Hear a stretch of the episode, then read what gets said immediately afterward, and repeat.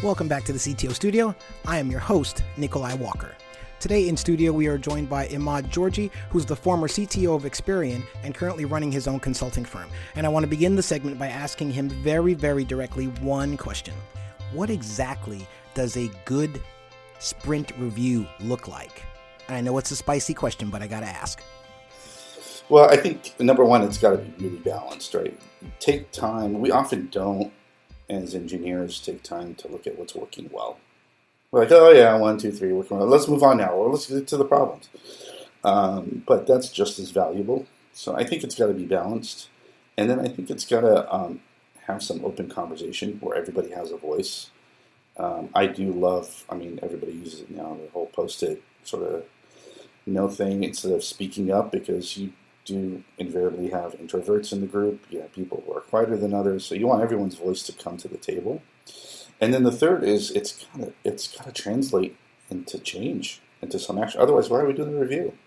You know. Um, so if we're going to come up with a list of changes, we need to walk out of there with who's going to make the change and by when.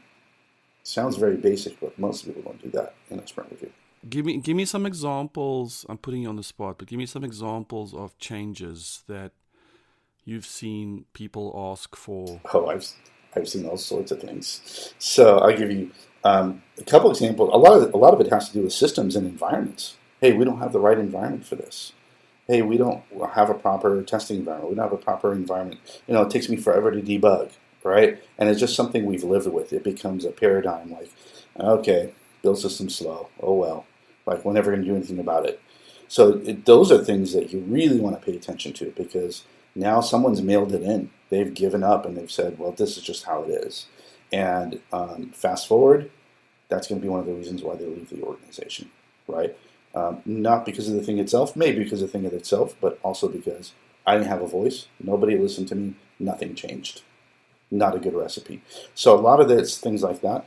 Um, a lot of it is is people wise, I'm in too many meetings. That's a lot of a lot. Hey, I, had too many meetings, right? I can't focus. Um, lots of scope change. Um, I think is a trend. Like scope change too much, especially in this COVID era, right? Like, oh my God, like we've had to pivot how many times this sprint? I, I can't keep track. Um, I've even seen things as simple as I had a team once say, um, my organization does not allow me to have whiteboards on wheels. And we'd love to have that, but we're never going to get that. And there was somebody who was in charge of that decision that was exercising a lot of power, let's just say. Um, and so I, um, I had heard about that in my first 90 days of the engagement. And I made it my priority to get that team whiteboards on wheels. And we made it happen, right? So it's a a physical. I mean, it's not the yeah. It's kind of funny when you think about it. And it, but once we made it happen, it became a daily physical reminder that we can change things. It was so powerful. Maybe that maybe that manager had a previous traumatic experience with whiteboards on wheels. Maybe he was trying to help his team by not having, like when you write on it, maybe the whiteboard moves back and he was like, that will never happen to any team I manage ever again. Yeah, it's just crazy. It's like, you know, and then the team is living this going, I can't even get a whiteboard on wheels. How, how am I going to believe I can change the software platform? Very demoralizing when you take the time to give someone feedback and you feel like it's not only not acted upon, but then you start feeling like you're not heard. That's why I've left every job in my career at its root. I mean, there are other reasons, but at its root, that's what it is.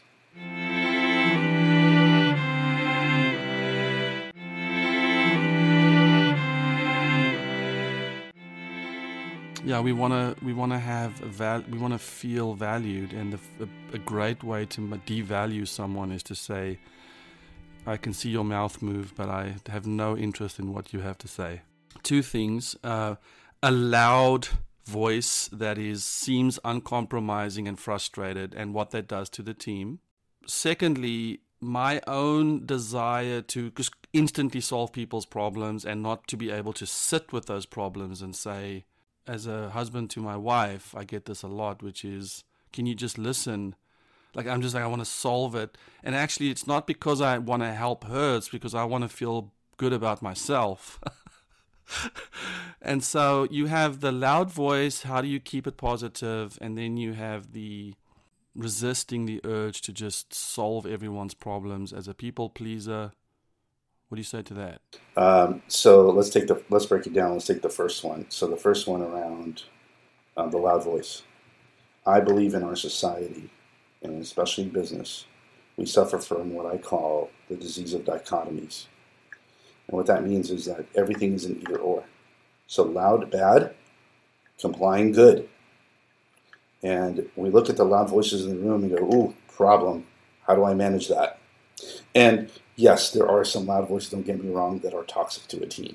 And there are ways to manage that.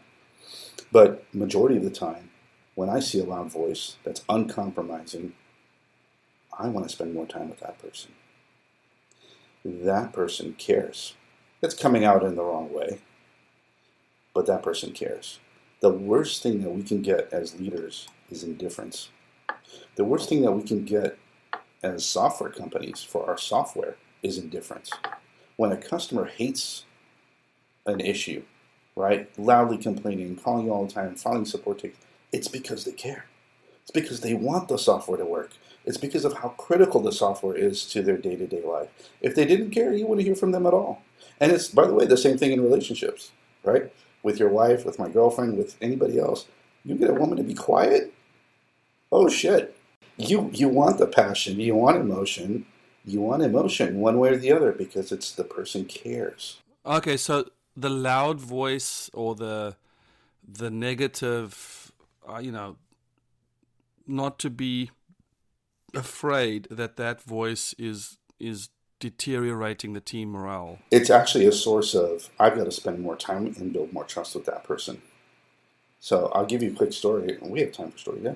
With uh, one of my clients, I came in and um, you know I, um, as you know, I have a playbook on what makes a healthy technology strategy, and you know, spent some time did one-on-ones with the whole technology team, and then I got up and we did all hands, and I was basically laying out this inspirational you know, technology vision of what we're going to do moving forward. And everybody was really resonating with it, nodding their heads, and um, and this one guy. So before that presentation, I had one-on-ones, and he was the same. He was the loud voice, very skeptical, bitter, almost. Um, and then in some of the smaller group meetings, he did the same thing. Well, why should we follow you? And you know, just kind of speaking up. And I kind of noticed I was like, I like this guy. You know, I get attracted to that stuff, so I like the challenge. Um, so um, in this all hands in front of everybody, he kind of raised his hand. He said, "You know how many times you've seen a presentation like this? Why are you any different?"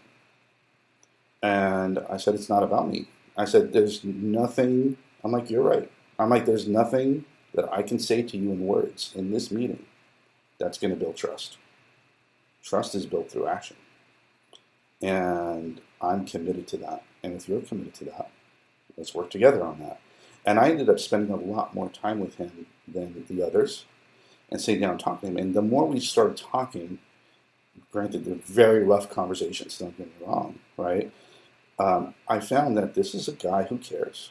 And at the end of every conversation, he gave me a lot of, a, a huge hard time. How are you going to measure this? How do you know you're going to be successful? And I took everything. I was like, okay, like, let's wrestle with that. And then anywhere where I didn't know, I told them, I don't know. I actually don't know the answer to that question. Let's figure it out together, right? So I didn't bullshit him. And at the end of every one of those one on one conversations, I found that he just said, Well, whatever you need me to do, I'll do. And so he was he was dedicated, right? But you didn't get to that gem until you worked through all that. If I if I just saw him as the loud voice in the room and said, Oh, problem, gotta manage him, right?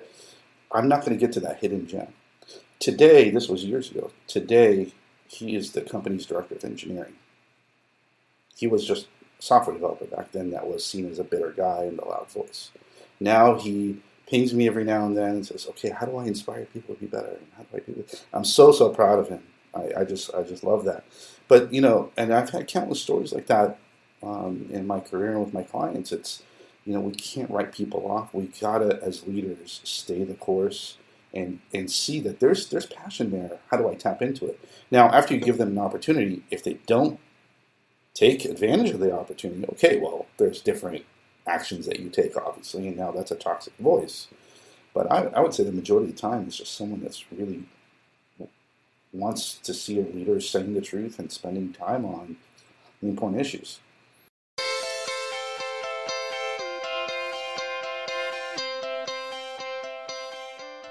Thanks again for joining us here in the CTO studio, and thank you to our guest Emad Georgy, who currently owns his own consulting firm. Now, in the next few weeks, we're going to be uh, working with him exclusively to kind of talk about his technology playbook, and we've broken that down into segments. So please don't miss that. It's going to be some great stuff. As always, please go check out 7ctos.com. And if you would please go ahead and subscribe to the podcast here in iTunes. As always, we will see you next time